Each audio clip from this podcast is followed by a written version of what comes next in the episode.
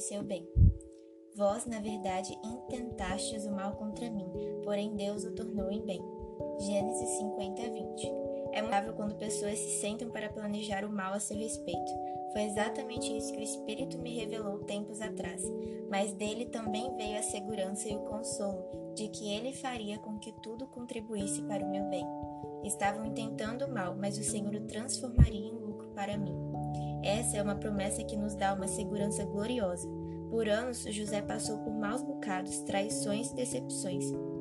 Quando adolescente, seus irmãos ficaram com ciúmes dele e o jogaram em um buraco. Eles iam deixá-lo lá para morrer, mas viram uma caravana de ismaelitas chegando e decidiram vendê-lo. José nunca sonhou que se tornaria um escravo e trabalharia em um país estrangeiro. Provavelmente se sentiu como se Deus tivesse se esquecido dele.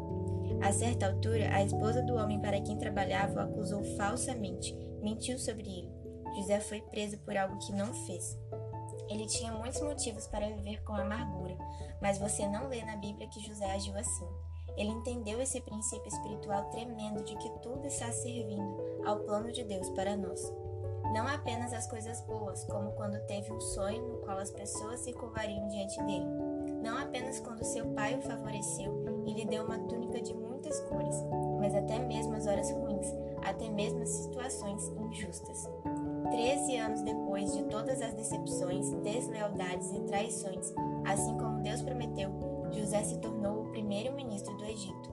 Mas o que é interessante é que se alguma daquelas coisas ruins não tivesse acontecido, se seus irmãos não tivessem ficado com ciúmes, se ele não tivesse sido jogado em uma cova, se não tivesse sido vendido como escravo, se a esposa de Potifar não tivesse mentido sobre ele, se não tivesse sido colocado na prisão, ele não teria chegado ao trono.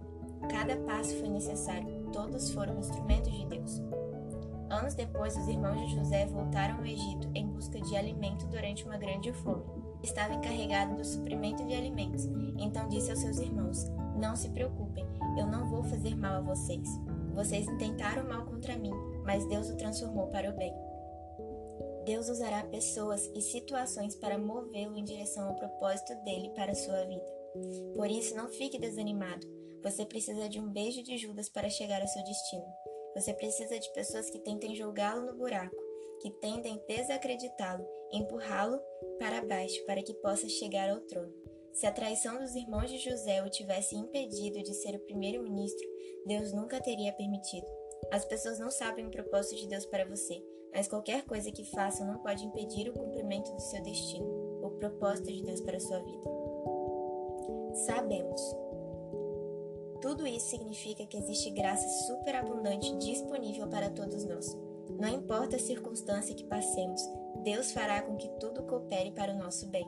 Não fique desanimado, você pode ter grandes expectativas sobre o seu futuro, pois o Pai lhe garante a vitória em qualquer circunstância. Sabemos que todas as coisas cooperam para o bem daqueles que amam a Deus, daqueles que são chamados segundo o seu propósito. Romanos 8, 28 palavra sabemos aqui é oida, no original. Significa um saber que não vem por meio de estudo e aprendizado. Não é uma compreensão mental apenas, mas é algo que sabemos por revelação no Espírito. É um saber que procede do interior. Que todas as coisas. Paulo diz que todas as coisas cooperam para o bem. Não apenas as coisas boas e agradáveis, mas até aquelas ruins vão cooperar para o nosso bem. Não significa que todas as coisas em nossa vida são iniciadas por Deus, mas que até aquelas obras e setas malignas Deus fará com que cooperem para o nosso bem. Cooperam para o nosso bem. Deus não diz que todas as coisas são boas, há coisas realmente ruins. O que ele afirma é que todas vão cooperar para o nosso bem. Não se deve desanimar se porventura uma porta se fechar. Conta-se que certa vez o homem estava viajando num barco que naufragou e só ele escapou. Então ele foi parar numa ilha deserta. Ali, tentando sobreviver debaixo de chuva e sol, clamou a Deus e pediu a graça de poder construir uma choupana para se abrigar dos elementos da natureza. O Senhor o capacitou e ele construiu uma choupana, e lá vivia com tranquilidade, mas seu desejo era ir embora.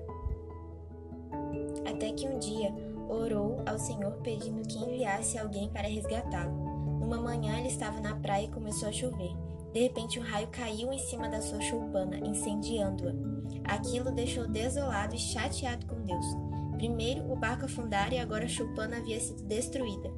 Numa ilha tão grande, o raio tinha que cair justamente em cima da minha choupana? Lamentava ele. Parado na praia, martirando-se ao ver a choupana pegar fogo, percebeu que um navio vinha em sua direção. Finalmente seria resgatado.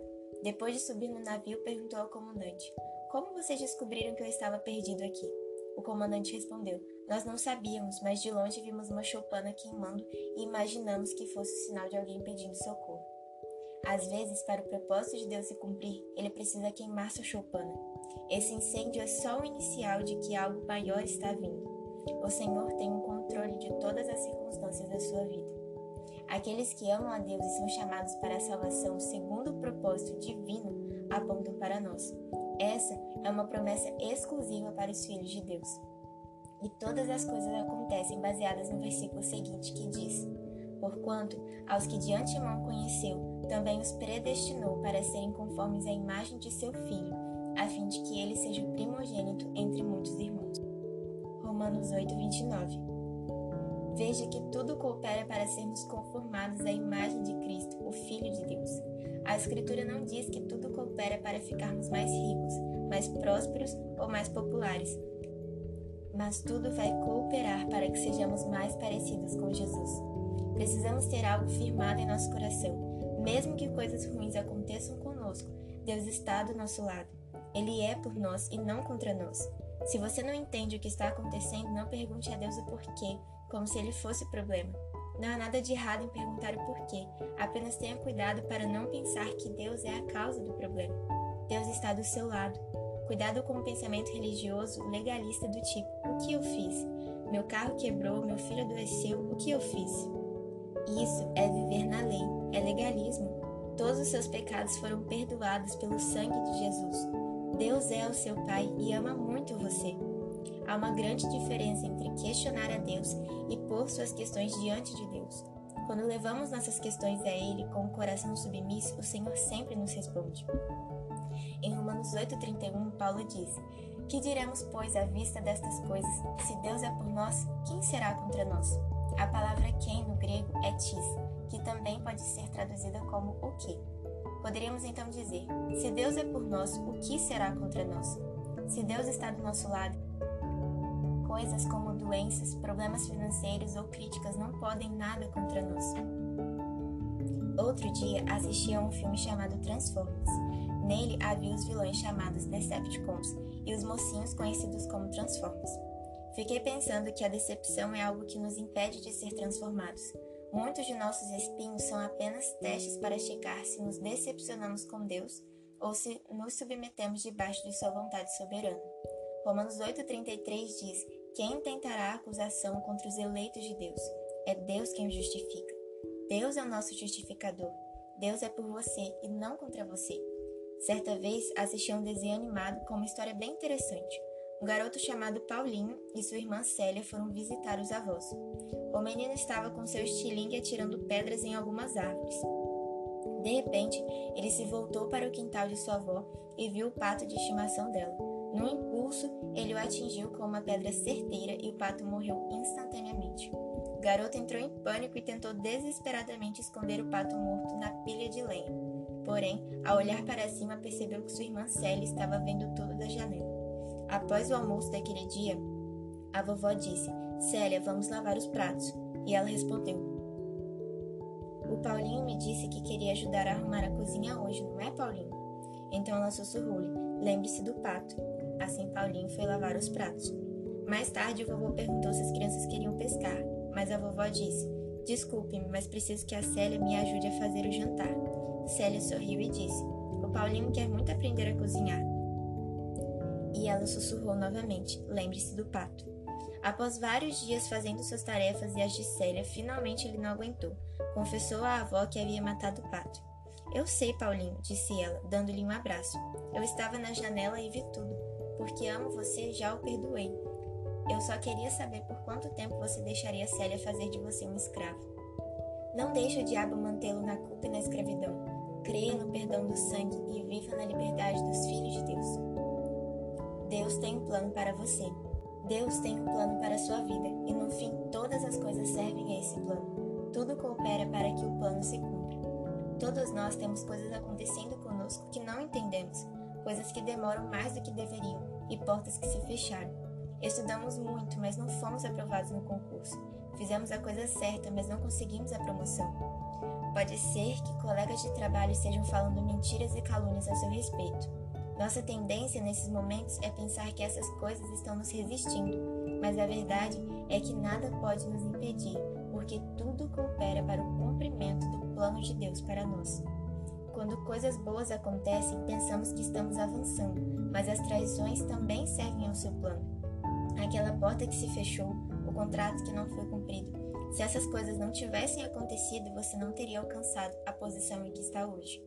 Havia algo que você queria tanto, mas o que você não podia ver naquele momento é que Deus tinha algo melhor.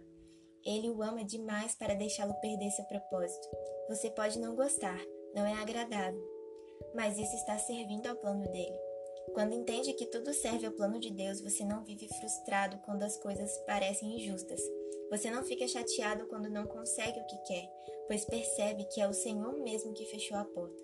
A pessoa que se afastou não foi por acaso, foi Deus que a afastou, porque ela estava impedindo o mover divino em sua vida. O plano de Deus para você não pode ser cumprido sem oposição, sem atraso, sem portas fechadas. Não fique chateado, porque tudo isso tem o poder de levá-lo adiante. Deus não teria permitido se não tivesse um propósito. Nada pode acontecer com você sem a permissão dele.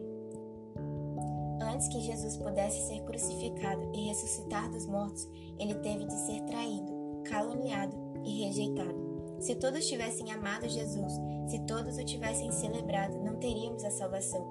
Parte do plano do Pai para a vida de Jesus era ter oposição. Não é por acaso que Judas, um de seus doze discípulos, escolhido pelo próprio Senhor Jesus, decidiu traí-lo.